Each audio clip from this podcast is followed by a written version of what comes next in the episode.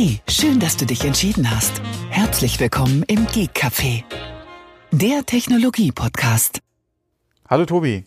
Guten Abend Thomas, hallöchen, da sind wir wieder. Ja, langsam wird es Zeit, dass wir mal auf die Aufnahme drücken.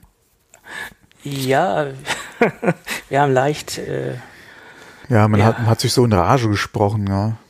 Von Weihnachtsbeleuchtung bis hin zum Stundenlohn, ja. Das auch, ja, genau, ja. Nee, aber gerade Weihnachtsbeleuchtung vor allem, ja. Ja, genau. Das Aufregerthema der Woche. Also bei mir ganz persönlich, genau. Gut, wir haben heute eine Schnapszahl, Folge 444. Ja, herzlichen Glückwunsch. Prost. Ja, das auch. Ich kann gerade nur mit Coca-Cola anstoßen. Ach Gott, oh Gott, oh Gott. Ja, nee, Coca-Cola ist nicht gut. Da kriegst du schwarze Füße von, hat mein Vater immer gesagt. Was bitte? Ja, mein Vater hat immer gesagt, wenn man zu viel Coca-Cola trinkt, kriegt man schwarze Füße. Das war seine Theorie. Okay, gut. Also meine Füße stecken aktuell in schwarzen Socken, aber... Ja, nein, da wollte er mich nur davon abbringen, jetzt Cola zu trinken. Das war so erzieherische Maßnahme sozusagen. Als kleines Kind hat man das auch noch geglaubt. Ja. Aber da habe ich trotzdem keine Coca-Cola getrunken. Aber er hat immer nur gesagt, wenn er Coca-Cola getrunken hat, das ist nichts für dich, davon bekommst du schwarze Füße. Ja, ich bin mit Cola groß geworden, also von daher. Anstatt Muttermilch Cola oder wie? Okay. Sagen wir sehr früh Coca-Cola, ja. Na okay, wenn du einen Ami quasi als Vater hast, wirst du mit Hotdogs, Burgern, Cola und allem anderen Kram wirst du groß, ja. Ich durfte meine erste Cola mit 12 Jahren trinken. Ich will nicht wissen, wie viel Liter ich da schon Intus hatte. Mit 12 Jahren, und ich durfte auch nur einmal in der Woche Cola trinken. Das war am Wochenende. Entweder samstags oder sonntags, das durfte ich mir aussuchen. Wobei, es ist natürlich schon vernünftig zu gucken, gerade wenn man mal überlegt, hier den Zuckergehalt, ja, den Cola hat, beziehungsweise meine hat ja Zero, ja, Zucker. Ja. Wenn man da, es macht schon Sinn auf jeden Fall, gerade auch bei diesen ganzen Limonaden drauf zu achten, dass man da nicht natürlich maßlos viel oder gerade die Kinder auch zu sich nehmen, ja, weil gerade Zucker ist ja so ein kompliziertes Thema. Da hatten wir es, glaube ich, privat mal davon, gell? Gerade mit Zucker und Schlafen und so, gell? Da hatten wir es, glaube ich, mal. Ja. Ja, genau, ja. Also da sollte man schon drauf achten. Gerade auch Zucker genauso wie Salz. Wenn du mit oder auch Fertiggerichten oder generell auch mit Limonaden und so zu tun hast, nimmst du da natürlich schon mehr zu dir, als eigentlich vernünftig wäre. Da muss man schon ein Auge drauf haben, das stimmt, ja. Ja, aber ich war Gott sei Dank auch nie so Cola fixiert. Also das war jetzt nicht so ausgeprägt. Und jetzt bin ich da fast komplett von weg. Ja, das kann ich von mir jetzt nicht behaupten. Aber wovon ich weg bin schon seit Jahren, ist Alkohol. Ja. Ich bin bekennender Alkoholfreitrinker, von daher da habe ich jetzt echt kein Problem mit. Ja. Alkohol aus Genuss, ne? Und dann auch wirklich kontrolliert und nicht täglich. Ne? Das ist ganz wichtig. Wie das jeder macht, ist eine andere Frage. Ja, also so handhab ich das, oder? Nee, aber wie gesagt, wenn ich mal ein Bier trinke oder so, auch gerade bei mir hängt es halt einfach auch mit dem vielen Fahren zusammen.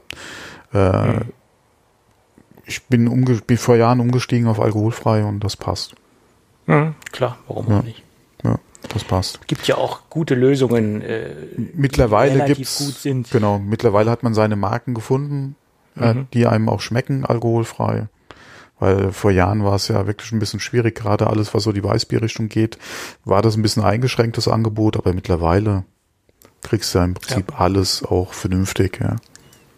So ist es. Genau. Gut. Okay, aber dann lass uns zu unserem... Ich wollte gerade sagen, wir haben hier schon wieder total das Ruder, irgendwie den Faden verloren. Ja. Ich wollte gerade sagen, zu unserem Daily Business kommen, aber es ist ja ein Weekly Business. Weekly Business. Daily? Wie oft haben wir schon über Daily gesprochen? Genau. Und letztens hatten wir es ja auf Twitter mit einer Retro-Geschichte wieder, da habe ich wieder in eine Diskussion mit eingegriffen, wo ich eigentlich gar nicht reinhörte. Aber okay, manchmal mache ich das. Ja, mein Gott. Gut, aber lass uns so ein bisschen die neuesten Dinge über die ganzen Apple-Geschichten ans Tageslicht bringen. Wie so oft kommen ja immer so nach einer Keynote so ein paar Details ans Tageslicht, die eigentlich viel interessanter sind als die eigentliche Keynote. Und da gab es ja so einiges. Das sind viele Themen auch schon durch die üblichen Medien gegangen, die wahrscheinlich auch schon viele mitbekommen haben, aber trotzdem nochmal so ein paar Dinge schnell erwähnt.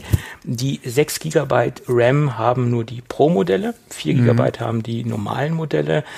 Auch wieder ein Argument, vielleicht in Richtung Pro zu gehen für den einen oder anderen, wenn einer wirklich so einen Bedarf hat und mit vielen großen Apps hantiert, viele parallele Tabs offen hat, was auch immer, also ein Heavy iPhone-User ist, vielleicht in Richtung Pro-Modell zu gehen. Ja, was aber wahrscheinlich auch hier so gerade das ein oder andere Kamera-Feature erklärt oder auch Videofunktion erklärt, die halt bei den normalen iPhones fehlt.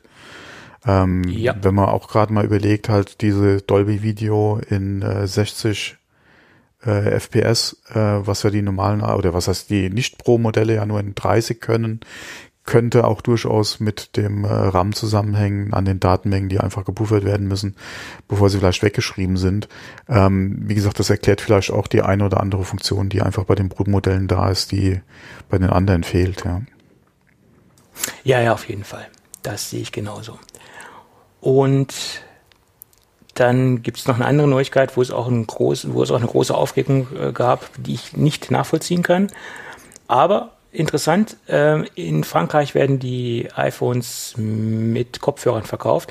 Die dortigen Gesetze sind halt so verankert, dass man halt die Smartphones mit Kopfhörern ausliefern muss. Aber, kleiner Punkt dazu, die Geräte sind auch 40 Euro teurer. Von daher verstehe ich die Aufregung nicht. Man muss dementsprechend auch mehr fürs Gerät bezahlen. Und für Apple ist es auch ein größerer Aufwand, weil das Packaging müssen sie wahrscheinlich verändern. Die Packungen sehen wahrscheinlich in Frankreich etwas anders aus, wenn sie die Dinger noch unterbringen müssen. Ich wollte gerade sagen, ist die Verpackung dann auch wirklich eine andere? Oder das müsste man kriegen gucken, sie es da irgendwie noch reingedrückt? Ist da noch Platz dafür? Weil extra für einen Markt nochmal eine andere Verpackung ich könnte mir vorstellen. Könnte vielleicht sein, würde auch dann vielleicht nochmal die Preisdifferenz außer den anderen Steuern, die halt in Frankreich fällig sind, dann nochmal erklären. Ja, wenn du dann eine zweite Verpackung noch hättest, die vielleicht anders ist als im Rest der Welt. Also das würde mich mal interessieren, wie das von der Verpackung her einfach aussieht. Oder ob sie die dazulegen, das kann natürlich auch sein. Also meinst du so ein Add-on-Package aufs Ding? Ja, die legen einfach einen Standard-Earpod einfach mit dazu, ja, wenn es gekauft wird. Weil ich glaube, die Gesetzgebung sagt ja entweder halt Kopfhörer oder eine Freisprecheinrichtung oder sowas. Sagt, glaube ich, das Gesetz. Da geht es ja um den Schutz von in der Entwicklung befindlichen Kindern in Bezug auf Elektrostrahlung. Also dieses Elektrosmog-Thema, ja, was ja was ja immer noch diskutiert wird, inwieweit halt zu viel Strahlung halt Einfluss auf die Entwicklung gerade des Gehirns von halt Heranwachsenden betrifft. Das ist ja mit der Hintergrund für diese Gesetzgebung in Frankreich. Wenn es ein Gesetz gibt, kannst du dich halt echt sofort drücken, weil ansonsten kann es teuer werden. Ja. Von daher, ja. Ja, gut. Und normalerweise ist Apple da so ein bisschen robust und schert sich nicht unbedingt um jedes Gesetz und zahlen dann lieber die Strafe und lassen es drauf ankommen, aber in dem Fall haben sie es nicht getan. Das könnte, denke ich mal, in Frankreich sehr schnell sehr teuer werden. Ich weiß nicht genau, wie die Strafen da aussehen, aber das den Schuh würde ich mir wahrscheinlich eher nicht anziehen, auch nicht an Apples Stelle. Ja. Also wie gesagt, was mich wirklich interessieren würde, ob sie ein anderes Packaging machen oder ob das gleich bleibt. Ich vermute mal nicht, weil irgendwie packen sie es vielleicht dazu, ist vielleicht eine Lösung. Ob das der Apple-Weg ist, jetzt einfach zu sagen, hier komm, wir packen hier noch ein Kästchen oben drauf, ist eine andere Sache, aber okay. Es wäre die einfachste Lösung, gerade wenn du nur einen Markt hast, wo es gemacht wird. Ja. Wäre wahrscheinlich die einfachste Lösung, ja. Naja, okay. Jedenfalls ein ganz interessantes Thema. War mir so auch nicht bewusst, dass das dort Gesetz ist. Aber okay. Ja, man lernt nie aus, ja. Und dann die andere Lösung ist, nicht Lösung, sondern ja, eine Lösung ist es für Apple auf jeden Fall, aber die andere Neuigkeit ist, dass auch die älteren Geräte keine Netzteile mehr und keine EarPods mehr im Lieferumfang haben. Mhm. Ist ja nur konsequent, sehe ich auch vollkommen richtig, als richtig an. Warum sollte man da noch was beilegen? Nur weil es zum Release der Geräte damals dazugehörte, hat das ja nichts damit zu tun, dass das jetzt einfach eine neue Richtlinie von Apple ist. Wenn, müssen sie es komplett durchs ganze Portfolio ziehen, weil sie wollen natürlich auch da die Verpackungen verkleinern und ich gehe mal davon aus, dass sie natürlich da auch die Verpackungen verändert haben und somit natürlich dort auch die logistischen oder die Logistikkosten etwas reduziert sind, klar. Ja. Und in dem Zusammenhang eigentlich auch ganz nett, die Apple hatte die Preise gesenkt für die EarPods, entweder mit Klinke oder mit Lightning-Anschluss, die kosten jetzt im Store, habe ich gesehen, 18,50 Euro. Mhm. Die waren ja vorher irgendwie 29 oder so, glaube ich. Ab 30, genau, ja. Also ist jetzt auch günstiger geworden. Und von daher, wer sich da über Frankreich aufregt und wie gesagt, die 40 Euro da für die Hälfte kriegt er im Store jetzt. Nach wie vor finde ich es scheiße, dass sie fehlen. Ich kann es halt nicht ändern und die 18,50 tun jetzt nicht mehr ganz so viel weh wie die 29, aber in dem Fall ist eh die Frage, ja, würde ich mir dann doch eventuell eher zu den AirPods greifen. Und kriegst du dann im Prinzip 18,50 Euro günstiger.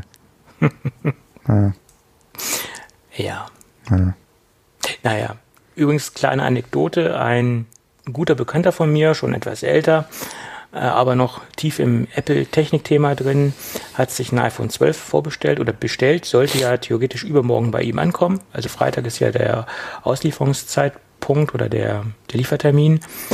Er hat dann sich so durch die technischen Daten gescrollt und sagte, oh, Lightning auf USB-C, ich habe gar kein USB-C-Netzteil. Und ich dann so, können wir tauschen, ich gebe dir ein anderes Kabel. Weil für mich ist natürlich ein USB-C Lightning-Kabel viel interessanter. Also ein anderes Lightning-Kabel habe ich noch rumliegen. Und er war froh, dass er ein Kabel bekommt. Ja, das hatten wir, glaube ich, auch schon angesprochen. Ja, hatten wir schon. Aber da sieht man mal, wir hatten ja damals darüber gesprochen, dass das Käse ist. Aber das existiert wirklich, dass die wirklich sehr viele Leute gar kein USB-C-Netzteil haben. Ja, also Wahnsinn. Also nicht Wahnsinn, sondern das war einfach ganz klar, dass das passieren wird, diese ganze Anekdote oder diese ganze Situation einfach passieren wird. Und das ist nicht der einzige. Da gibt es eine Menge andere, die da auch auf die Nase fallen werden. Ja, ich habe ja auch gesagt, ich habe kein einziges USB-C-Ladegerät hier. Ja. Ja doch, ich habe, glaube ich, eins. Doch, eins müsste ich haben, ja, aber das ist normalerweise, ja. Aber wie gesagt, eins dann wieder, ja. Wenn das benutzt wird, kann ich es auch für was anderes, oder kann ich es auch nicht fürs iPhone nutzen. Aber in dem Zusammenhang hattest du die Werbung mitgekriegt, die Samsung geschaltet hat? Nein. Samsung hat sehr schnell reagiert und hatte, glaube ich, bei Twitter was geschaltet, dass ihre Geräte halt mit dem Netzteil kommen. Das war eine Sache und dann hatten sie noch eine zweite Aktion. Was waren das? Achso, 5G. Dass sie schon viel länger und auch mehr Geräte haben, die halt 5G unterstützen. Und dass man die jetzt ja schon kaufen kann. Ja, gut, aber da ist ja Samsung nicht die einzige Firma, die das hat. Aber gerade mit dem Netzteil, das fand ich halt so witzig, weil es ja da auch die Gerüchte gibt, dass Samsung mit der nächsten Generation oder jetzt langsam anfangen will, auch die Netzteile aus den Geräten halt, oder aus den Verpackungen halt zu verbannen. Oder Geräte halt ohne auszuliefern, da fand ich das jetzt eigentlich nur ganz witzig, dass sie das da jetzt nochmal groß als Aufhänger haben, dass ihre aktuellen Geräte halt mit Netzteil kommen. Ja. Mhm. Naja gut, Samsung nutzt halt solche Situationen aus, das haben sie immer schon gerne gemacht. Also das kennen wir ja nicht anders. Ja, dann die nächste Neuigkeit, die sich aber auch schon wieder etwas entspannt hat. Es gab dann ein internes Dokument, dass der Dual-SIM-Betrieb nicht mit 5G möglich ist. Das bedeutet, der eSIM-Betrieb und der normale Betrieb mit einer konventionellen SIM-Karte ist nicht möglich, wenn man 5G nutzen will.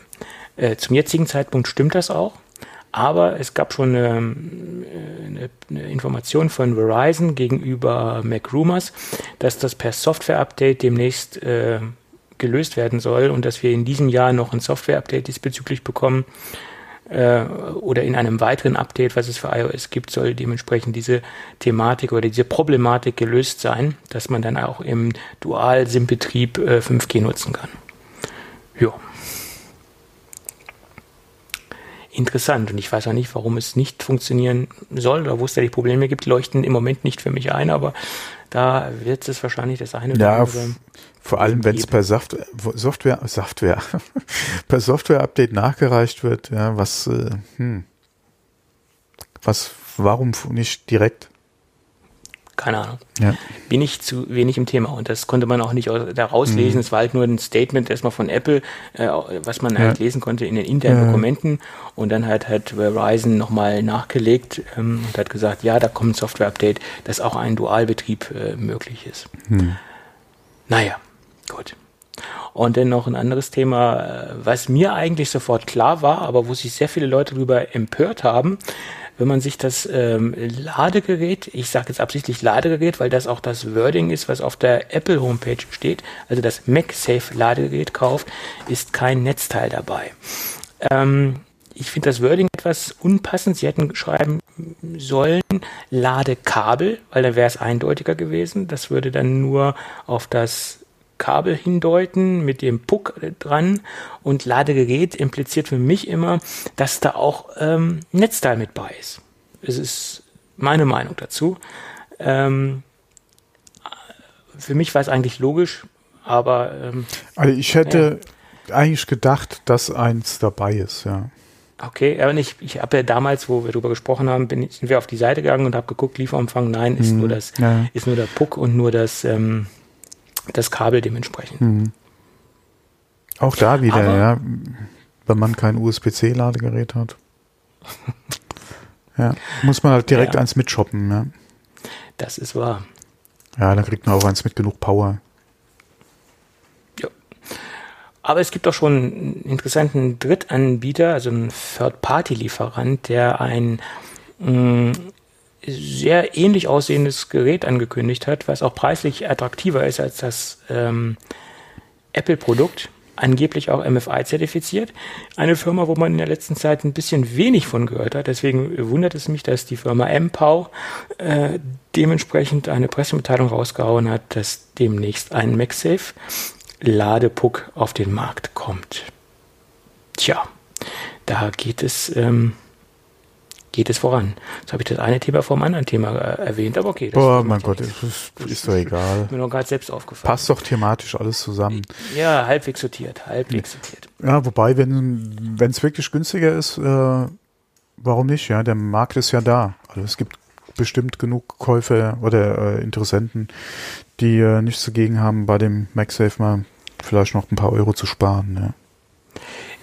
Auf jeden Fall, und da wird es sicherlich einige große Anbieter geben, die natürlich wieder zu selbstbewussten Preisen ihre Produkte raushauen.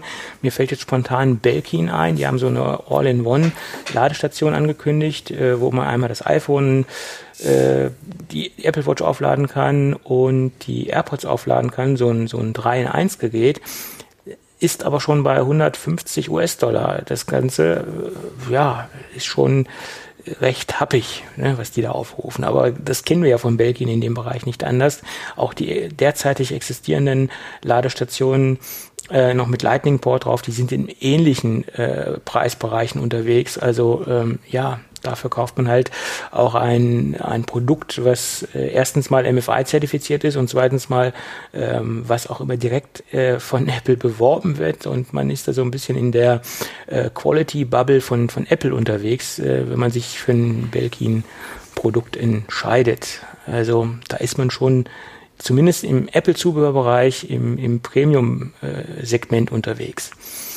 Wenn ich die letzten 10, 12, 13, 15 Jahre zurückdenke, ich will jetzt nicht sagen, schlecht die Qualität von Belkin war, aber sagen wir mal, wesentlich unter dem, wo sie heute ist. Also die haben sich sehr stark zu einem A- bis B-Brand entwickelt, sagen wir es mal so. Die haben also sehr viel getan an der Produktqualität. Also vor zig Jahren war das noch ein ganz anderer Schnack, was Belkin da rausgehauen hat. Und sie haben sich wirklich in dem Bereich gut entwickelt. Tja. Gut, und hast du das neueste Video von Marcus Brownlee gesehen? Nein. Ja, interessant. Und er hat nämlich genau das herausgestellt, was ich schon befürchtet habe. Wo ich gesagt habe, da trennt sich, oder da wird man sehen, ob dieser MagSafe wirklich im Alltag so gut ist oder so schlecht ist, wie gut der Magnet hält oder wie schlecht der Magnet hält. In diesem Video konnte man sehen, dass der nicht so gut hält. Er hat einen Original-Apple-Ladepuck genommen und hat so ein bisschen dran gerüttelt, dran gezogen und das iPhone ist sehr schnell abgefallen. Also es hat nicht so gut gehalten, wie er sich das vorgestellt hat. Natürlich muss man dazu sagen, wenn man so ein iPhone auf den Tisch legt und packt dann den Ladepuck darunter, hat man jetzt nicht die Situation, dass man das oft bewegt und anfasst. Jedenfalls nicht jetzt verglichen mit einem klassischen QI-Ladegerät, weil da hält ja gar nichts magnetisch, logischerweise. Also sehe ich da diesen Rüttel-Schüttel-Test eigentlich für überflüssig oder finde das komplett deplatziert, da zu sagen, okay, hält ja nicht. Es ist ja letztendlich nur dafür da, dass er in der Position bleibt und man muss jetzt ihn nicht unbedingt stark bewegen. Aber die Sache sieht ja ganz anders aus. MagSafe ist ja noch viele andere Dinge gedacht, zum Beispiel als Autoladegerät. Also es gibt ja von verschiedenen Anbietern schon verschiedene Zubehörprodukte, auch Belkin ist wieder mit an Bord und andere haben sich da schon in Position gebracht. Und wenn man natürlich das Ding im Auto auf so einem Ladepuck hat und wenn man da durch ein Schlagloch fährt oder durch eine Unebenheit in der Straße, wie auch immer, kann es natürlich dazu kommen, dass das Gerät einfach vom Ladepuck fällt. Die Sache ist natürlich die, ist wieder Birnen mit Äpfel verglichen, es gibt natürlich auch unterschiedlich starke Magneten. Man muss natürlich davon ausgehen, dass nicht jeder Hersteller gleich starke Magnete verbaut. Das ist natürlich dann nochmal die Sache. Also ich glaube, diesen Testbericht von MKBHD muss man so ein bisschen differenzierter betrachten. Ja, es ist gerade beim Zubehör ist ja die Frage, es ist ja nicht nur alleine der Magnet, der halt im iPhone drin steckt, sondern was auch am Zubehör verbaut wird. Mhm. Und wie das dann gelöst ist und ob es da noch andere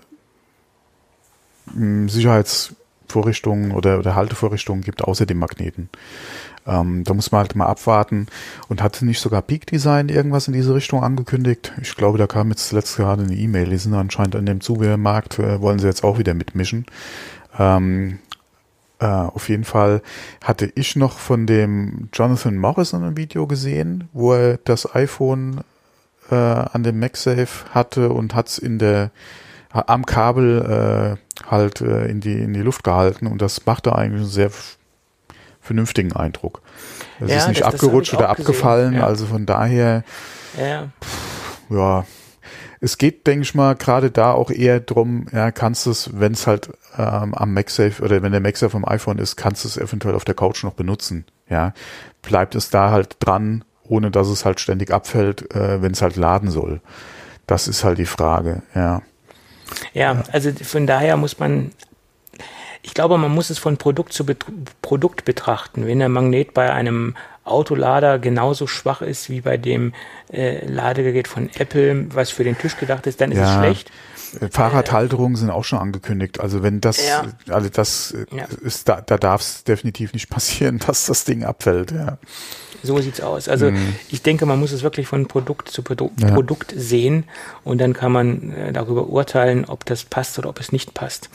Eine andere Sache war die ich auch etwas differenzierter gesehen habe, auch wenn ich grundsätzlich diesem einem speziellen Zubehörprodukt etwas kritisch gegenüberstehe, dennoch sehe ich es etwas differenzierter, als man es in diesem Video sieht. Er hat dieses magnetische Wallet von Apple getestet und er hat das dann halt in eine Hose gesteckt, in die Jeanshose gesteckt und das war schon eine gut sitzende Jeanshose, das war jetzt keine weite Hose, die war relativ gut sitzend, und dann hat sich das Ding darunter geschoben vom iPhone. Mhm. Und das, denke ich, ist einfach bauartbedingt, weil das Ding liegt ja nicht komplett auf, und wenn man das in die Hose reinschiebt, hat es auch nichts damit zu tun, wie stark oder wie schwach der Magnet ist.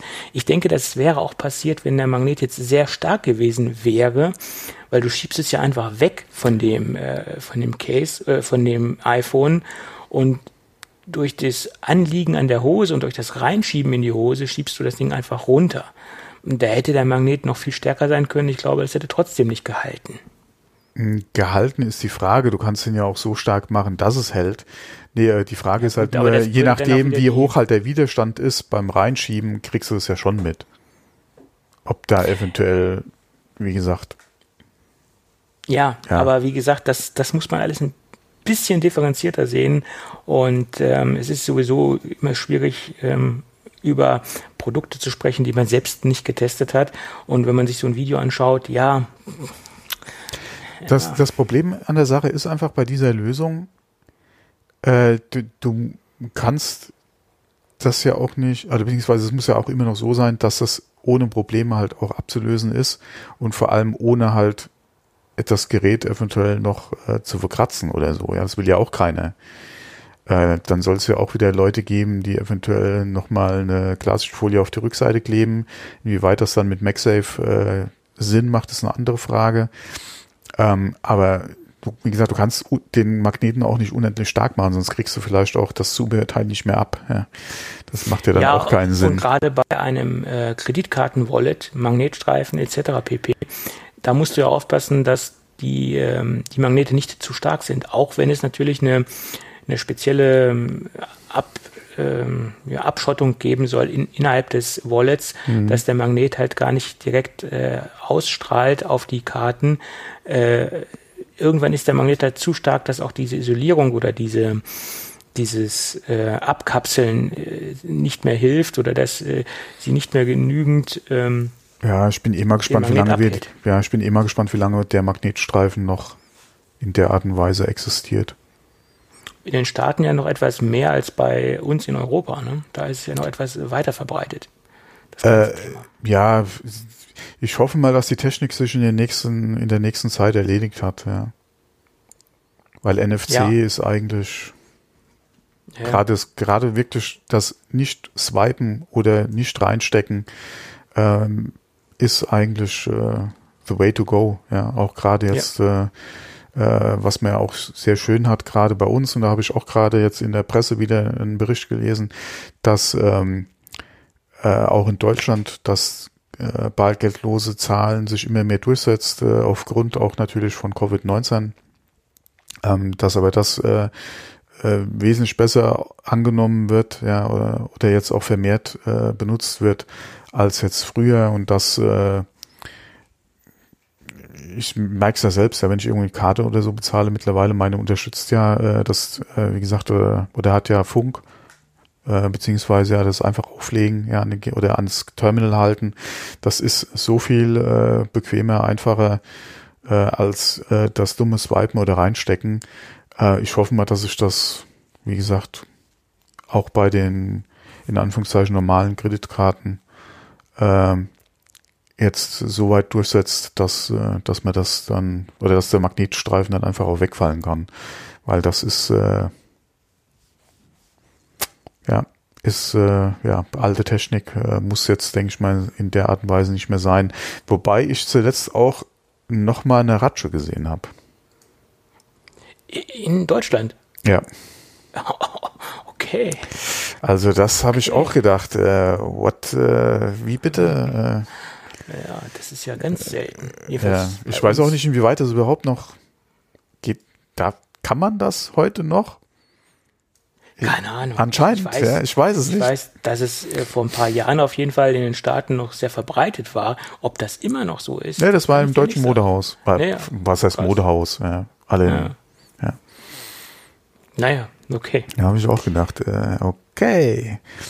Wobei, vor wenigen Jahren hatte ich ja auch noch mal versucht, was zu kaufen, und die haben ja gar keine Karten genommen, noch nicht mal EC-Karte. Also von daher.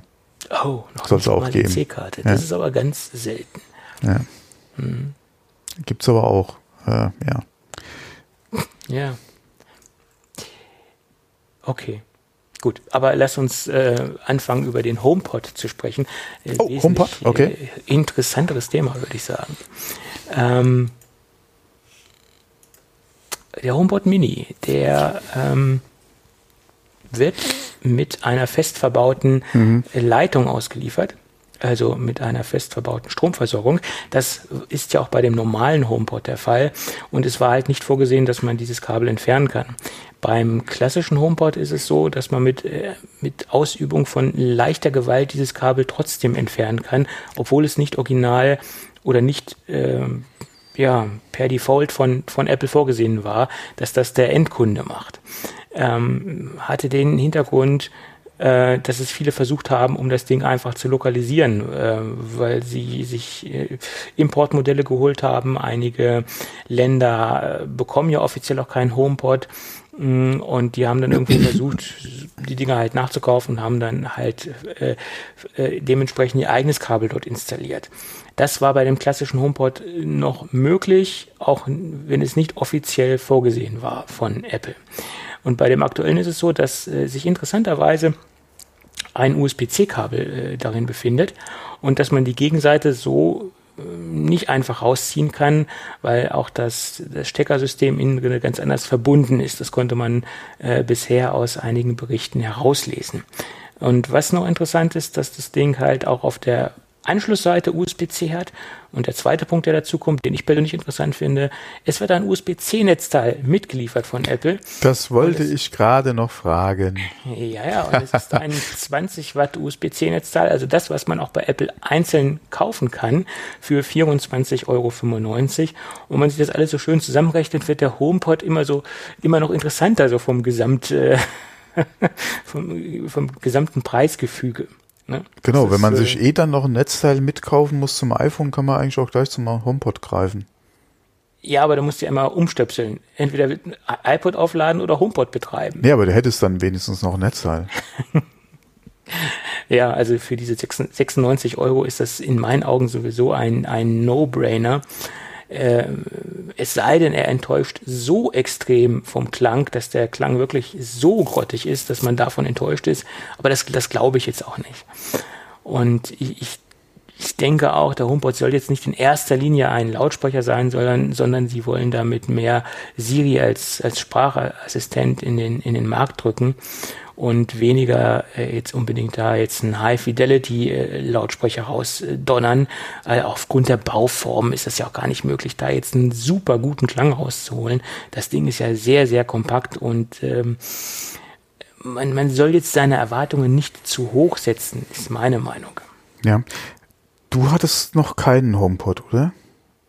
Den normalen HomePod? Nein, habe ich nicht. Ah, okay, gut, weil ich hatte nämlich heute auch gelesen, demnächst soll es möglich sein, dass man am HomePod den kann man ja auch als Wecker quasi nutzen, aus Apple Music heraus jedes Musikstück als als Weckton nutzen kann. Und ich so, oh, ging das noch nicht? Ja, das gibt viele Funktionen, die so noch nicht gehen, dass man zum Beispiel Musikstücke als Wecker benutzen kann oder als Weckton oder als, wie man es auch nennen mag, oder als Wecklied benutzen kann. Das geht zum Beispiel bei Sonos ohne Probleme. Da kann ich jetzt, wenn ich jetzt Amazon Music einbinde, oder Tune-In einbinde, kann ich jetzt sagen, okay, der Radiosender soll mich morgens wecken um die und die Uhrzeit oder die Playlist soll mich wecken oder das Musikstück soll mich wecken. Das geht zum Beispiel bei Sonos ohne Probleme. Wenn man natürlich einen Streaming-Dienst eingebunden hat, kann man das dort ohne weiteres konfigurieren, ja. Also der HomePod an sich hat schon vom Feature-Umfang einige Defizite zu marktbegleitenden Multiraumsystemen, muss man fairerweise schon sagen. Ja, ganz klar. Aber das wird sich ja demnächst ändern. Eine andere Sache ist die, wenn man den alten HomePod, also nicht den alten, sondern den großen HomePod und den Mini koppeln will, als Stereopaar funktioniert es nicht, finde ich auch okay, weil es macht nach meiner Meinung auch keinen Sinn, zwei komplett verschiedene Systeme, die auch komplett anders klingen, als Stereopaar aufzustellen. Ich glaube, klangtechnisch ist das auch Unsinn in meinen Augen. Ja. Man kann sie allerdings multiraumtechnisch über AirPlay verbinden. Das funktioniert ohne weiteres. Aber nicht als Stereopaar. Das geht so weit nicht.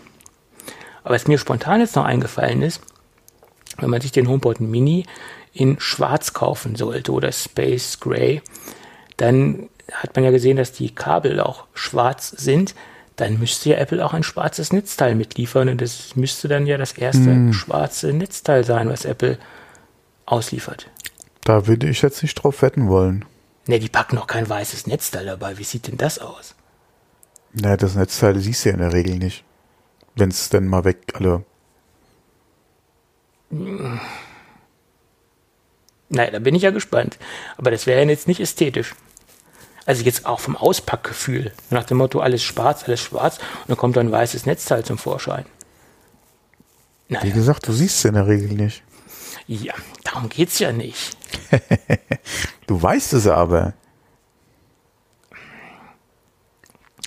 Ja, das Wissen, das kann manchmal schon beunruhigend sein.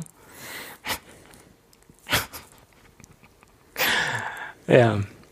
Naja, okay. Jedenfalls, wenn man sich diesen HomePod so im Moment noch so vom theoretischen Dasein anschaut, wird er immer interessanter. Ich bin gespannt, wie es dann im November aussieht, wenn wir das Ding dann irgendwann mal testen können. Ja, mein Gott, für knapp 70 Euro kannst du eigentlich nichts verkehrt machen. Wieso 70? Wenn du das Netzteil abziehst, Mann. Ja, genau. Ja, okay.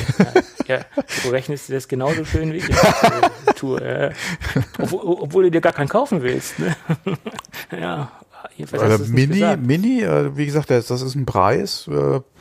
Wenn man Bedarf hat an so einem Ding, könnte man da eventuell durchaus gerne zugreifen. Naja, was heißt Bedarf? Ja, ich würde es halt gerne mal testen. Ja, dann mach. Ja, mache ich dann auch. Ja. Neue Firmware wurde heute ausgeliefert. Für den was mir dabei einfällt, HomePod, wir hatten das letzte Mal auch gesprochen über wie heißt die Funktion nochmal mit dem... wo du von einem Intercom. Zum anderen... Intercom, genau. Mhm. Intercom, habe ich gelesen, soll auch mit CarPlay in Zukunft funktionieren. Ja, das hatten sie ja auch auf der Kino gezeigt. Okay, das ging dann an mir vorbei, weil ich hatte es nämlich heute nochmal gelesen in einem Artikel, da war das nämlich ganz groß nochmal erwähnt und ich so, okay. Es funktioniert soll mit demnächst, also das ist im Moment noch nicht... Ja, klar, möglich. Das wird dann nachgereicht, Es soll mit allen Geräten funktionieren, die sich in deinem iCloud-Account befinden oder die in deiner iCloud angemeldet sind letztendlich. Also auch mit iPhones. Ach so, iPads dann, ja, okay, so klar, dann wird's über das, ja, klar, für CarPlay brauchst du ja dann ein iPhone, dann würde das über das iPhone dann, okay, ja. Also so habe ich es gelesen und so wird's dann wohl auch kommen. Was ich eigentlich für ganz praktisch halte. Ne? Ja, jedenfalls gab es heute das Update für den klassischen HomePod auf iOS oder auf die Version 14, also angeglichen letztendlich zum iOS. Und da sieht es so aus, dass dort schon die Intercom-Funktion reinkam. Allerdings, wie gesagt, noch nicht im kompletten Funktionsumfang, aber man kann halt schon wenn man jetzt zwei HomePods hat, von einem zum anderen interagieren, das funktioniert derzeit schon.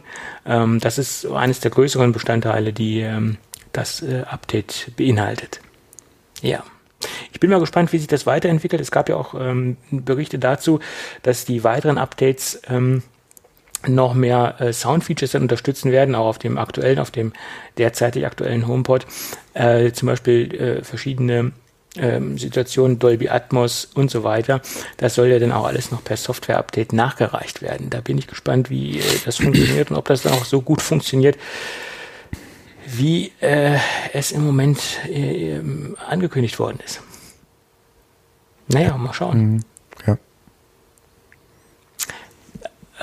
Jedenfalls zeigt es natürlich auch, dass sie den derzeitigen klassischen HomePod nicht fallen lassen. Es bleibt ihnen ja auch nichts anderes übrig. Entweder schmeißen sie ihn komplett raus und machen was Neues oder entwickeln ihn weiter. was hoffentlich passieren wird. Ich hoffe mal nicht, dass sie jetzt sagen, es wird demnächst nur noch ein HomePod Mini geben. Ich hoffe, dass sie dieses Portfolio ausbauen und dass es dann dementsprechend auch größere Systeme gibt. Zum Beispiel auch eine, wie heißt es so schön, eine Soundbar wäre auch eine nette Idee, denke ich. Für Fernseher jeglicher Couleur. Ne? Ja, vor allem, wenn man mal guckt, Soundbar ist ja auch so ein Gebiet, was in den letzten Jahren ja unter anderem ja auch von Sonos besetzt wurde. Ja, könnte durchaus eventuell was sein.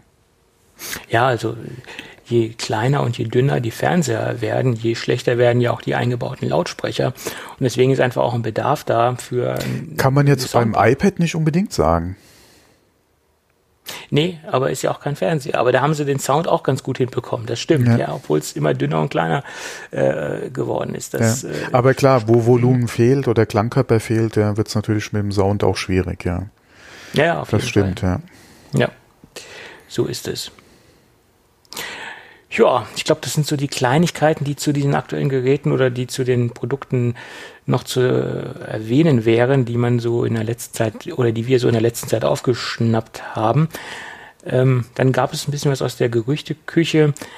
John Prosser hat gemeint, dass das nächste Apple-Event am 17. November sei. Habe ich jetzt heute auch gerade noch mal aus zwei anderen Quellen gelesen. Das könnte anscheinend sich bewahrheiten, ja. Der 17. ist ein Dienstag. Dienstag ist immer gerne bei Apple genommen für Events. Passt eigentlich ganz gut. Ja. Vor allem, es wird ja dann gerade fürs Weihnachtsgeschäft auch langsam Zeit. Ja. Dann ist auch immer die Frage, ab wann kannst du vorbestellen, wann werden die Geräte ausgeliefert. Passt, ja. Genau. Und er meint, dass man 10 Tage oder dass wir 10 Tage davor dann die Einladung bekommen werden. Oh. Es wird ja eh wieder virtuell sein, die Woche vorher wahrscheinlich schon die Einladung. Ja, auf jeden Fall. Ich meine, sie haben jetzt ja auch alle Möglichkeiten. Sie können ja quasi jeden Monat ein Event rausdonnern, da sie ja das... Wenn sie genau was hätten, ja klar. Ja. Ja, oder jedes Quartal zum Beispiel, Ja, klar. Das ist, denke ich, ganz nett. Und die Spekulationen gehen auch darauf hin, das sage ich in letzter Zeit bei jedem Event, ehrlich gesagt, dass wir die AirTags sehen werden. Ja, wobei du hast ja hier auch mit notiert, das übernächste soll ja wahrscheinlich im März sein. Und da passt es eigentlich ganz gut, da hatte ich heute wieder Gerüchte gelesen, was ja auch ein bisschen zu dem Glaskugel aus der letzten Sendung passt, dass die AirTags erst im März kommen werden. Ja, da gibt es verschiedene Gerüchtesituationen, wie ich festgestellt habe. Erstmal hat er auch ein genaues Datum rausgehauen, der 16. März. Naja, okay, das kann sein, weiß man nicht. Dass im März ein Event stattfinden wird, ist relativ sicher, weil so der klassische Monat für Events bei Apple im Frühjahr ist eigentlich der März. Da sieht man oft von Apple Events, da haben wir oft Events gesehen und das könnte schon sein. Allerdings Prosser meinte, dass wir dort die AirPods Studio sehen sollen, die sich ja auch verschoben haben und dass wir die jetzt nicht im November sehen werden und dass das ein relativ exklusives Event rund um die AirPods Studio Over-Ear-Kopfhörer sein wird und dass das der Star dieser Veranstaltung sein soll. Da fragt man sich natürlich, was können diese Dinge alles, dass man da jetzt ein Hauptevent veranstalten sollte. Da muss ja einiges drinstecken, dass die jetzt so erklärungsbedürftig sind, dass dafür ein eigenes Event stattfinden sollte. Ich glaube nicht, dass das ein Only AirPods Studio Event sein wird, sondern dass da irgendwas anderes noch stattfinden wird. Meine Vermutung. Wäre ja dann ein Riesenprodukt, wenn man dafür ein eigenes Event auf die Beine stellen würde. Ne? Ja, gute Frage. Jedenfalls hat man gehört, dass es da wohl Probleme gibt. Deswegen sollen sie erst im März kommen, was die Zulieferer betrifft, was die Komponenten betrifft und dass sich einige Features wohl auch verändern sollen von den AirPods Studio Over-Ear-Kopfhörer und deswegen werden die Dinger wohl erst im März kommen. Das ist so die aktuelle Gerüchtelage. Und zu den AirTags gab es jetzt auch neue Gerüchte. Es soll 2 Versionen geben, in 2 verschiedenen Größen. das erschließt sich für mich jetzt nicht. Warum zwei verschiedene Größen? Wenn man die Funktion identisch hat und die gleiche Technik drin hat, würde das ja keinen Sinn machen. Warum sollte ich zwei verschiedene AirTags rausbringen? Es sei denn, mit unterschiedlichen Akkulaufzeiten. Natürlich, wenn ich ein größeres Gerät habe, kann ich auch viel mehr Leistung rein, also viel mehr Akku reinbringen. Somit würde es Sinn machen. Aber warum dann zwei verschiedene Größen? Das ist die Frage. Aber die Gerüchte haben sich jetzt aus mehreren Quellen verdichtet. Also 4 Quellen meinen, dass das mit diesen zwei verschiedenen Größen relativ sicher sei und dass das Aufladen dann über MagSafe funktioniert. Halte ich auch für realistisch, warum auch nicht. Aber mit diesen zwei verschiedenen Größen, das könnte ich mir nur vorstellen, wenn es sich um die Akkus dreht, also dass dementsprechend die Laufzeiten unterschiedlich sind. Meine Meinung. Das ist eine gute Frage. Ich bin ja nach wie vor von den AirTags nicht überzeugt, ja, dass es überhaupt kommt. Also von daher, ob jetzt ein oder zwei Modelle. Seit einem Jahr spekulieren wir jetzt über diese AirTags. Die ersten konkreten Gerüchte gab es in der iOS 13.2 Version. Ja, wir hatten auch schon hier gedruckte Zettel, ja, da ging es um die AirPods, AirPower, ja. Das stimmt. Aber ich glaube, das könnte sich Apple, naja gut, leisten können die sich einigen Mist gebaut, sagen wir es mal so. Aber der zweite Schlag neben AirPower, der ins Wasser ging oder der daneben ging oder der daneben gehen würde, das glaube ich jetzt nicht, dass Apple das bringt und sagt, Pustekuchen, AirTags kommen nicht. Nee, das glaube ich nicht. Gerade dieser U1-Chip, also dieser UWB-Chip, dieses Ultra-Wideband ist ja jetzt eines der größeren Features, die Apple jetzt ja in allen Geräten reinbastelt. Und da wäre dieser AirTag ein essentielles Bauteil oder ein essentielles Produkt. Ich kann mir nicht vorstellen, dass sie das nicht rausbringen. Das glaube ich nicht. Also da müsste es wirklich so erhebliche Probleme geben, dass sie das nicht umsetzen können. Das glaube ich nicht. Und es ist ja jetzt auch kein Hexenwerk. Ich meine, es gibt ja Marktbegleiter, die ähnliche Produkte haben. Ich denke an Tile etc. Ja, also, das glaube ich nicht. Naja. Ich bin gespannt und vor allen Dingen auf diese zwei verschiedenen Größen. Und was jetzt genau dahinter steckt, warum zwei verschiedene Größen. Das interessiert mich eigentlich am meisten. Gut. Aber was etwas konkreter wird, man geht ja auch davon aus, oder davon geht man halt auch aus, dass das der Hauptgrund ist für das November-Event, dass wir da endlich diese ARM-Geräte sehen werden von Apple. Und bisher war es ja unklar, ist es ein MacBook Air, ist es ein MacBook 13 Zoll oder ist es ein MacBook 12 Zoll mit ARM Silicon oder sind es vielleicht sogar alle 3 Geräte, die wir dort sehen werden.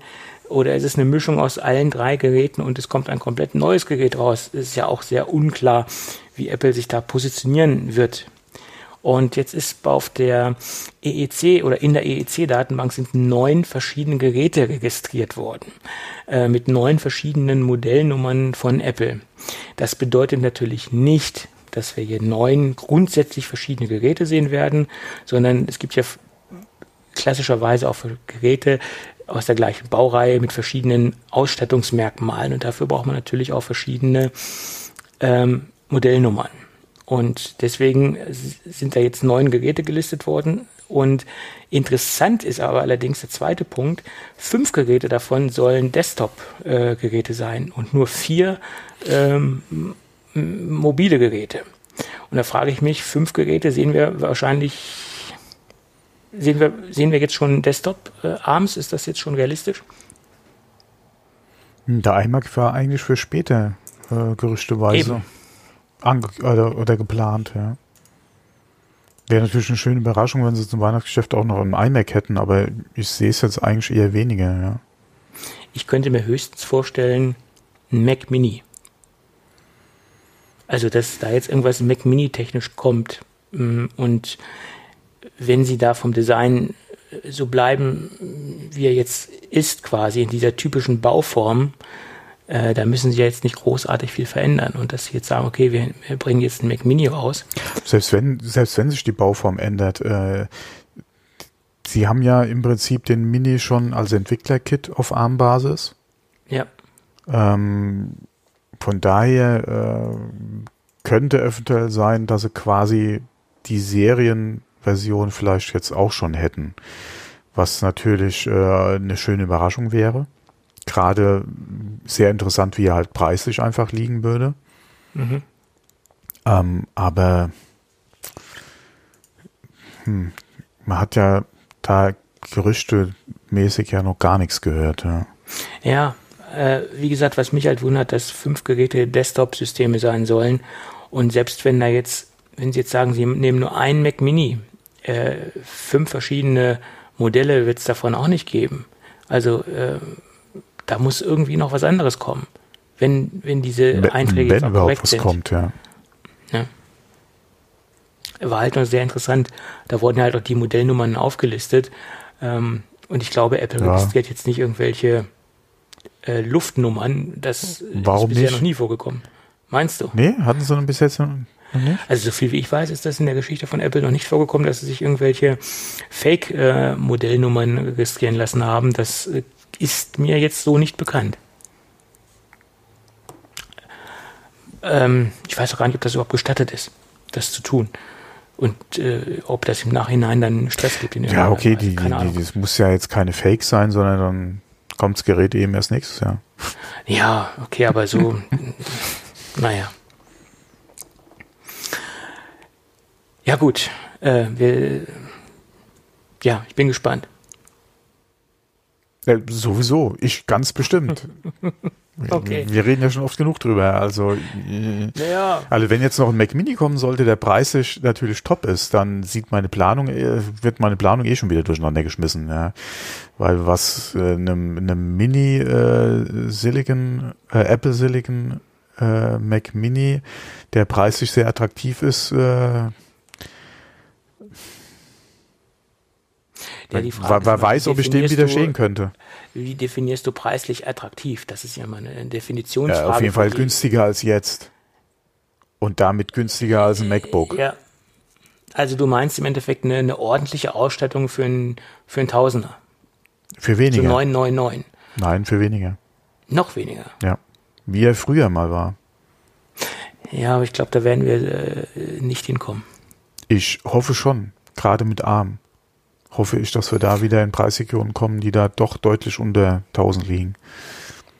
Ich glaube, die günstigste Startkonfiguration war so 5,99, ne? Das war so die Einstiegsklasse. Ja, das ist schon lange her, ja. Ja, aber da hattest du ja natürlich auch wirklich kleinen Arbeitsspeicher.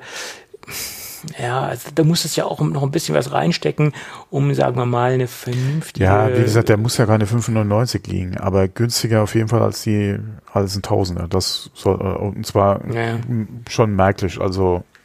800. Ja, also da 7,99, 7,49 gerne, von mir aus auch gerne 6,49, ja, das hatten wir auch schon mal. Da hätte ich nichts dagegen. Inwieweit das realistisch ist, ist eine andere Frage, aber ich denke schon, dass das Gerät günstiger sein könnte, definitiv, als er aktuell ist. Mhm. Und das würde auch meiner Meinung nach durchaus Sinn machen. Gerade auch als ARM-Gerät, ja, neue Architektur, erstens mal in-house und dann auch, um halt ein bisschen Geräte über den Preis noch in den Markt zu drücken. Gerade wenn er leistungstechnisch vielleicht sogar besser ist als die aktuelle Generation. Ja. Und wie gesagt, die meisten Mac-Nutzer wird es nicht interessieren, oder für die ist es unerheblich, ob da Intel oder ein Apple-Chip drin ist.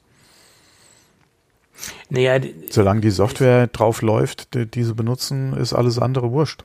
Hauptsache, das Ding wird nicht auf einmal eine Schnecke. Ja. Naja, das ist denen eigentlich nicht, es ist nicht unerheblich für die in dem Sinne, sie wollen halt Leistung haben.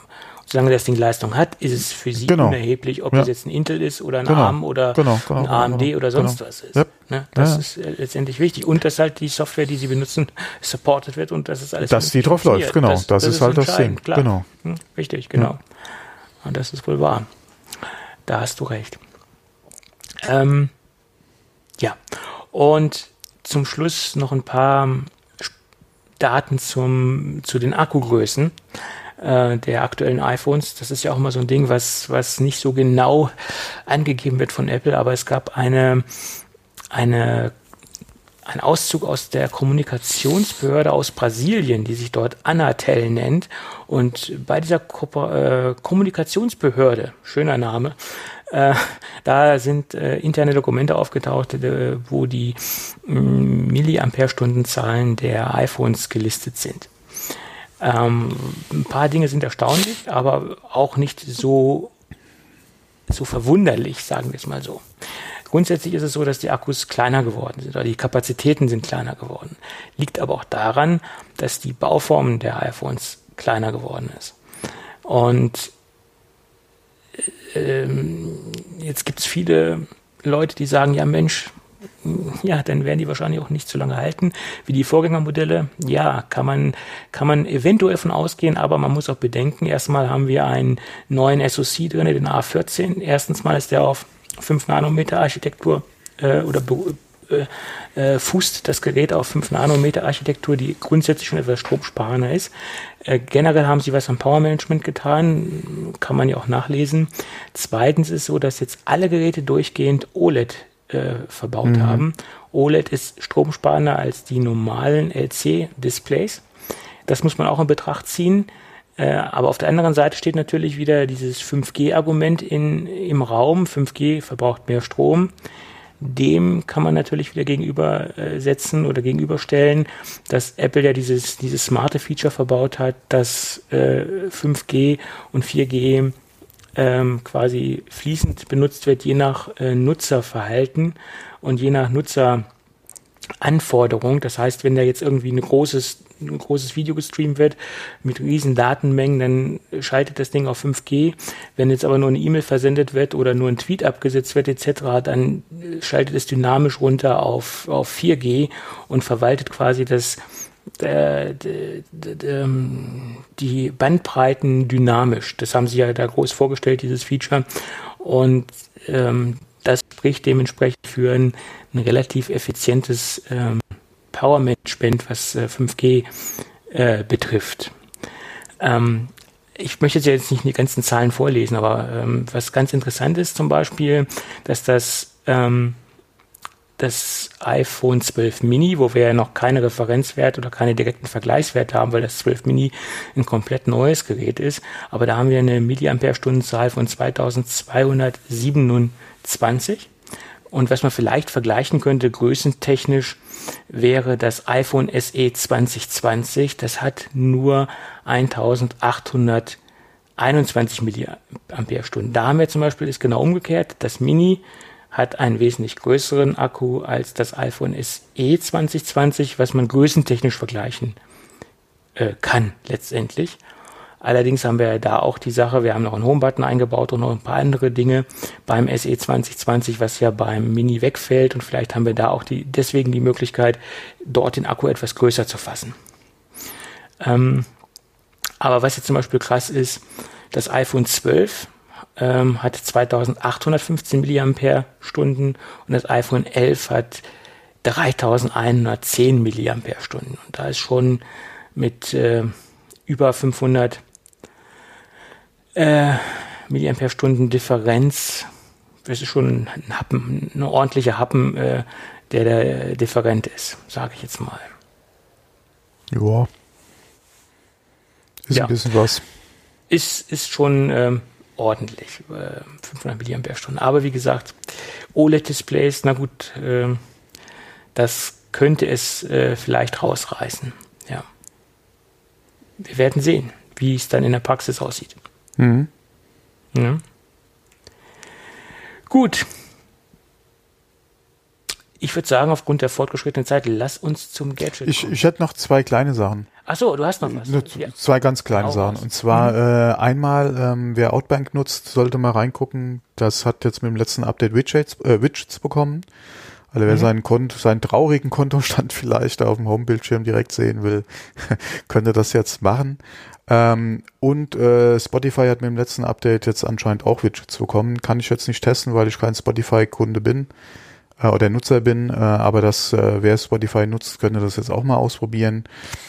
Und dann hatte ich da auch eine Spotify-News noch gelesen, die fand ich eigentlich ganz witzig, weil da geht es nämlich darum, dass Spotify jetzt Anbietern eine Nutzung ihrer API untersagt hat für den Export von Playlisten zu anderen Diensten. Mhm. Playlisten von anderen Diensten zu Spotify importieren, kein Thema über die API, aber den Export von Playlisten aus Spotify zu anderen Diensten, da hat jetzt Spotify gesagt, ab jetzt bitte nicht mehr, ansonsten kriegt ihr den API-Zugriff weggenommen. Mhm. Fand ich ganz witzig, gerade in Bezug, weil sie ja auf geschlossenes System und Apple ist so böse, da halt auf Apple eingeschlagen haben und jetzt selbst so eine oder eine ähnliche Nummer halt fahren. Sie hatten es, glaube ich, vor einiger Zeit schon mal angekündigt, aber jetzt ziehen sie es anscheinend auch durch, was natürlich schon sehr schade ist, weil das ist ein Feature, was ja doch, denke ich mal, Sinn macht, gerade wenn man über längeren Zeitraum halt den Dienst genutzt hat und sich da sehr viele auch eigene Playlists einfach erstellt hat. Und da, wie gesagt, zu einem Wettbewerber, wem auch immer umziehen will, konnte man das einfach mit übernehmen zum neuen. Darf man, oder wie gesagt, Spotify unterstützt das jetzt leider nicht mehr. Schade eigentlich. Aber es ist ihr Dienst, wenn sie das so machen wollen, dann kann man da schlecht was dagegen tun, ja. Ja, schade, weil es gibt ja auch da Third-Party-Apps, die den Umstieg erleichtern und die dementsprechend das Importieren und Exportieren von verschiedenen Playlisten ermöglichen. Und das ist jetzt halt so nicht mehr gegeben. Schade. Ja, ja.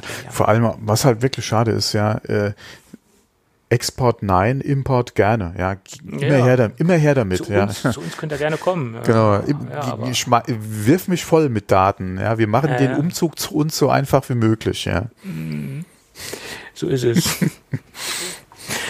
Ja, okay. Genau. Und dann noch was. Wir hatten ja, oder wir sprechen noch ab und zu mal über Autos. Ja. Genau, und zwar, der Hummer sagt dir wahrscheinlich noch was. Naja, klar. Genau. Da hat jetzt GMC eine Elektroversion davon vorgestellt, zumindest mal per Video. Die Produktion soll Ende nächstes Jahr starten zu Auslieferung wahrscheinlich Anfang 2022. Das Video ist nett gemacht. Das Auto macht auch so einen ganz guten Eindruck. Positioniert sich eigentlich schon gegenüber dem Cybertruck, wobei das vom Design her natürlich schon mehr wie ein traditionelles oder sagen wir mal wie ein E-Auto aussieht als der Cybertruck, das ja doch schon ein sehr futuristisches Design hat. Wir verlinken mal das Video auf jeden Fall in den Shownotes.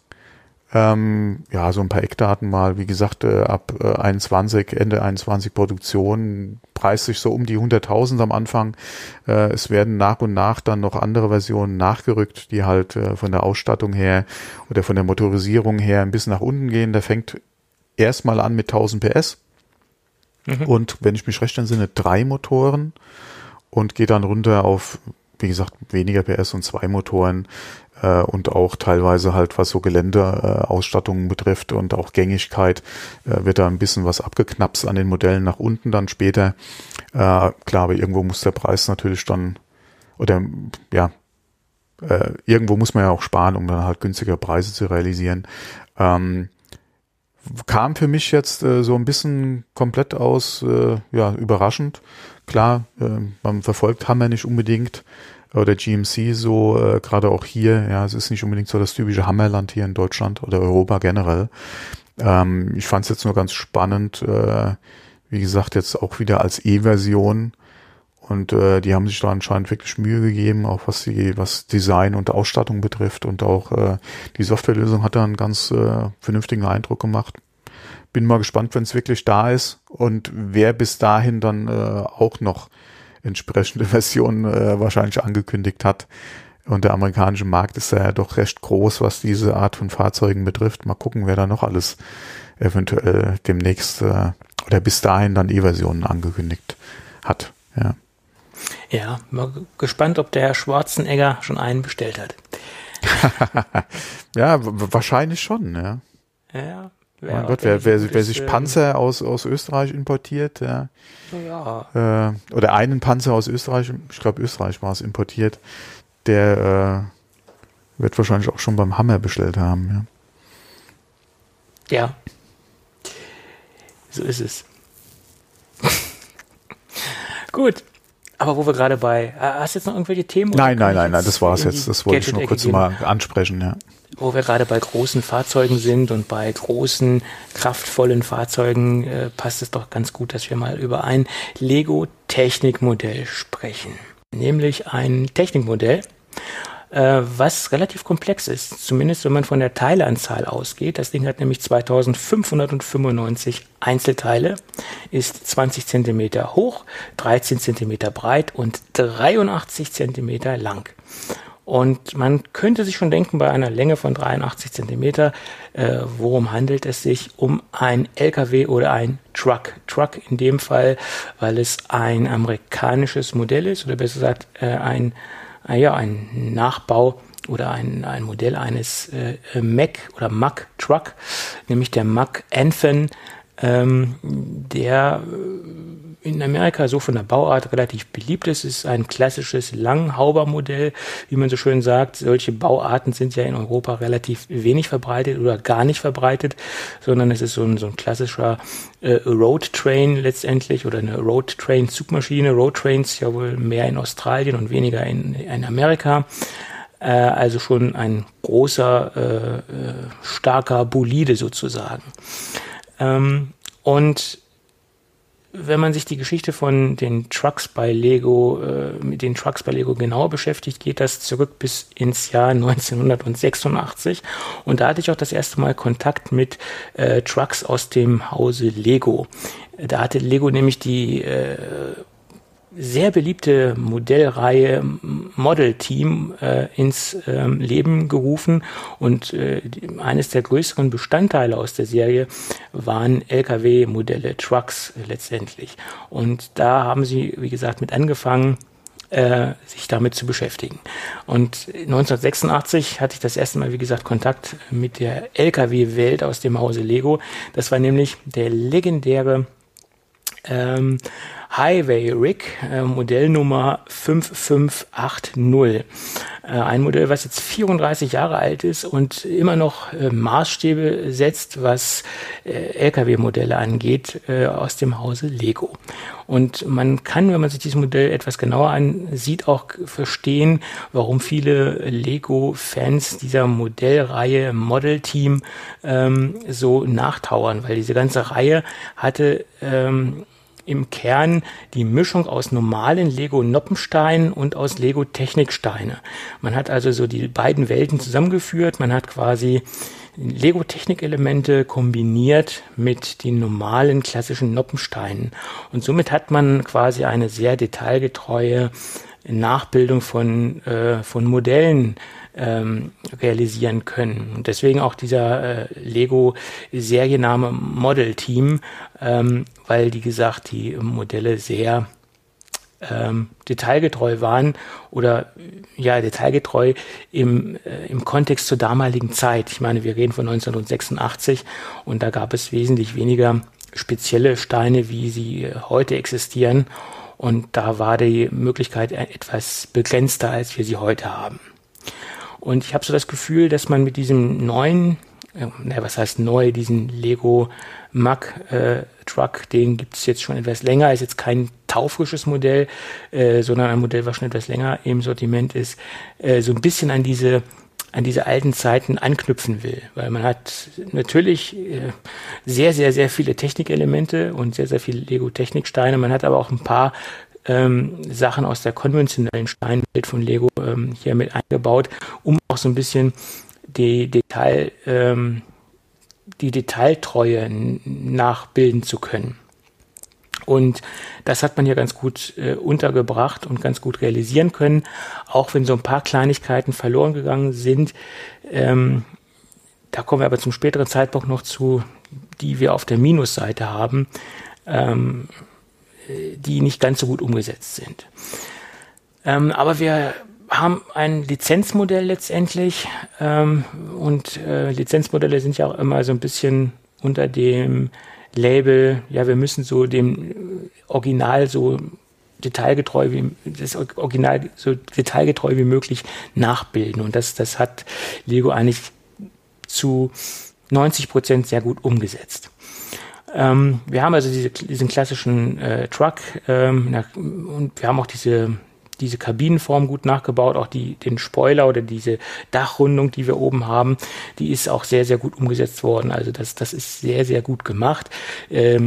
Kommen wir zu den technischen Funktionen. Wir haben eine Motorhaube, die wir auch aufklappen können, also diesen Langhauber, den wir nach vorne aufklappen können. Wir haben den Motor, der auch über die Differentialachsen auch angetrieben wird. Also wir sehen auch die Zylinder hoch und runter gehen. Also diese klassischen Technik-Features, die wir halt haben, sind auch hier mit verbaut. Das sind so diese klassischen Kernfeatures, die wir ja auch gerne bei den Technikmodellen sehen. Wir haben eine Lenkung, die wir auf der Rückseite der Fahrerkabine haben, die wir auch dementsprechend wunderbar bedienen können, die auch leichtgängig ist. Und ein Pluspunkt, man kann auch die Lenkung über das Lenkrad im Fahrerhaus bedienen. Ist zwar etwas hakelig, aber sie haben es hier halt umgesetzt, dass man halt über beide Wege die Lenkung bedienen kann. Ist ja auch nicht immer der Weg, den Lego geht, weil wir haben ja gesehen, dass wir das beim Dodge Charger zum Beispiel nicht mehr haben. Da haben wir nur die Lenkung auf der Oberseite des Fahrzeuges und nicht mehr über die Lenkung im Innenraum. Und hier sind sie Gott sei Dank den Weg gegangen, dass wir beide Lenkmöglichkeiten haben, sowohl im Fahrerhaus als auch auf der Rückseite des Fahrerhauses. Die Türen kann man auf und zu machen, das funktioniert auch halbwegs gut, wobei ich sagen muss, die Türen sind etwas zu filigran geworden und könnten etwas stabiler sein. Da kommen wir zum ersten kleinen Minuspunkt, also zum sehr oft auf und zu machen sind sie, glaube ich, nicht unbedingt geeignet. Da hätte man etwas besser mit anderen Bauteilen arbeiten müssen, als es Lego getan hat, finde ich. Ist ein kleiner Minuspunkt, aber wahrscheinlich lässt man die sowieso meistens zu. Das sind so die Haupttechnikelemente. Die Vorderräder sind einzeln aufgehängt, die hinteren zwei Differentialachsen sind starr letztendlich. Und da kommen wir auch zum nächsten Punkt. Es sind im Original-Truck Zwillingsreifen verbaut. Das ist hier leider nicht der Fall. Viele sagen, das hätte man implementieren können, hätte man machen können. Viele sagen, das geht nicht aufgrund des Maßstabs, da der LKW relativ kompakt ist und jetzt nicht so ein Riesenmodell ist. Diese 83 cm erlangt er ja nur dadurch, dass er noch einen Anhänger dran hat. Da kommen wir auch gleich zu. Aber jetzt wieder die Analogie ins Jahr 1986 zum Highway Rig Truck. Der ist ungefähr von der Größe identisch. Und der hat letztendlich eine Zwillingsbereifung auf der Hinterachse oder auf den beiden Hinterachsen, da konnten sie es umsetzen, hätten sie nach meiner Meinung heutzutage auch tun können. Also da muss man so ein bisschen in die Geschichte blicken, da war es möglich, warum ist es heute nicht mehr möglich? Letztendlich tut es vom Gesamteindruck jetzt nicht unbedingt sehr viel Schmerzen verursachen, aber wenn man genauer hinguckt, sieht man halt keine Zwillingsreifen und das ist gerade bei so einem Truck-Modell, denke ich, ein essentielles Erscheinungsmerkmal oder ein essentielles Detail. Also mein Kritikpunkt, keine Zwillingsreifen auf den beiden Hinterachsen. Der nächste Kritikpunkt ist, waren wieder inflationär mit Aufklebern um sich geworfen und wenig bedruckte Teile. Das einzig bedruckte Teil, was wirklich auch Sinn macht, dass es bedruckt ist, in meinen Augen, ist das Mack-Schild auf der Vorderseite von der Kühlerhaube oder vom Kühler. Das ist bedruckt. Ansonsten hat das Ding, glaube ich, über 50 verschiedene Sticker dabei. Und ich bin kein Fan von Stickern. Das sind viele andere Lego-Fans auch nicht. Und ich wünsche mir mehr bedruckte Teile, weil das die Wertigkeit der Sets natürlich nach oben hebt. Auch ein Minuspunkt. Also wie gesagt, 2 Minuspunkte bisher und da soll es auch bei bleiben in meinen Augen. Kommen wir zu den technischen Eigenschaften des Anhängers, der das ganze Gerät noch interessanter macht, finde ich, oder den ganzen Truck. Der Anhänger ist mit einem Container versehen, der mit 2 Ketten an einem Kranausleger befestigt ist und über 2 Und der kann, wie gesagt, über diesen 2-Kranausleger und über diese Ketten seitlich herabgelassen werden. Das funktioniert über 2 Mechanikzylinder, die über ein Getriebe verbunden sind oder über ein Getriebe bewegt werden. Und das Sinnvolle, logischerweise, ist natürlich auch, wenn dieser Container zwischen diesen beiden Kranauslegern hängt, dass dieses Getriebe natürlich synchronisiert ist. Das bedeutet, dass die 2 Kranausleger natürlich sich gleichmäßig absenken und der Container gleichmäßig sich abneigt auf die Seite. Und das sind natürlich die großen Technikelemente, die dieses Gerät oder dieses Set so letztendlich interessant machen. Und letztendlich gibt es natürlich noch die seitlichen Stützen, die man ausfahren kann, um gerade wenn man diesen Ausleger abneigt, auch eine Stabilität gibt, dass der ganze Hänger nicht umkippt. Gibt es natürlich auch noch ausfahrbare Stützen. Und es gibt die klassische Stütze, die den Hänger stehen lassen, wenn man den Hänger abkoppelt, also die Stütze mit diesen klassischen Rädern, die man noch ausfahren kann. Ja, und das macht das Gerät oder das Set so interessant, dass man halt diesen beweglichen Container hat, den man abschwenken kann und der über diese Mechanikzylinder und diese Technikfunktionen den Container ablässt. Und ich denke, es ist ein interessantes Modell auch für die Vitrine durch die gute, in Anführungsstrichen gute den Detailgrad, den sie zu 90% erreicht haben, und auch ein Modell, was bespielbar ist durch den Anhänger, den man dementsprechend beim Spielen benutzen kann für Kinder. Ein Set, was denke ich in beiden Welten ganz gut zu Hause ist. Der klassische erwachsene Lego-Fan wird es, wie gesagt, als Vitrinenmodell benutzen, und der begeisterte Jugendliche wird es als Technikmodell oder als Spielmodell benutzen, nehme ich mal an. Anzumerken ist noch, dass man das Gerät auch mit ein paar Zusatzteilen motorisieren kann. Da gibt es im Netz ganz viele Umbauanleitungen, dass man den Truck an sich, die Zugmaschine, motorisieren kann und man auch den Ausleger motorisieren kann. Da gibt es eine Menge Möglichkeiten. Um dieses Set im Allgemeinen haben sich sehr viele Anleitungen gebildet und sehr viele Lego-Fans drum gebildet. Das ist ein relativ, ich will jetzt nicht sagen ikonisches Modell, aber ein sehr beliebtes Modell, um es zu modifizieren. Gibt es sehr viele Zubehörteile, Beleuchtungselemente, die es auch von Third-Party-Herstellern gibt, um das Ding zu illuminieren, vom Fahrerhaus bis zur Beleuchtung an sich. Also da gibt es sehr, sehr viele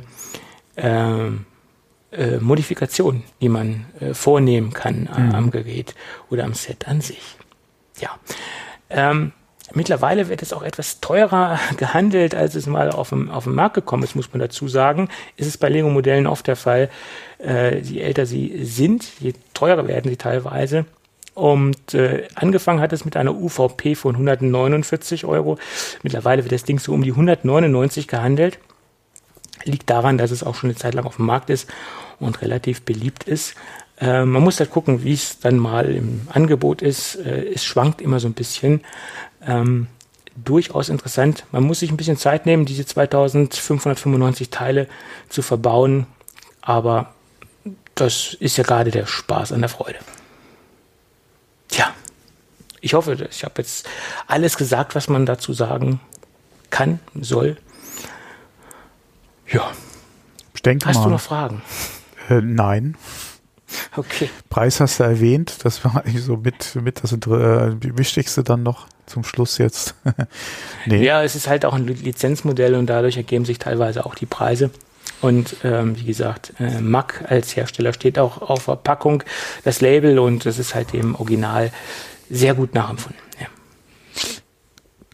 Tja, so ist das. Gut. Denn haben wir mal wieder ein Lego-Set ausführlich besprochen. Gibt ja Hörer, die warten schon förmlich drauf, dass ich mal wieder über Lego spreche. Ja, gut. Ich würde sagen, Thomas, wenn du nichts mehr hast... Nein, ich hatte meinen Pulver schon verschossen, ja. Er hat alles schon verschossen, ja, okay. Das ist schön. Oder auch nicht, wie man's nimmt. Wenn alles gut geht, meine klassische Abmoderation, dann hören wir uns nächste Woche wieder. Genau, bis dann. Okay, ciao. Ciao.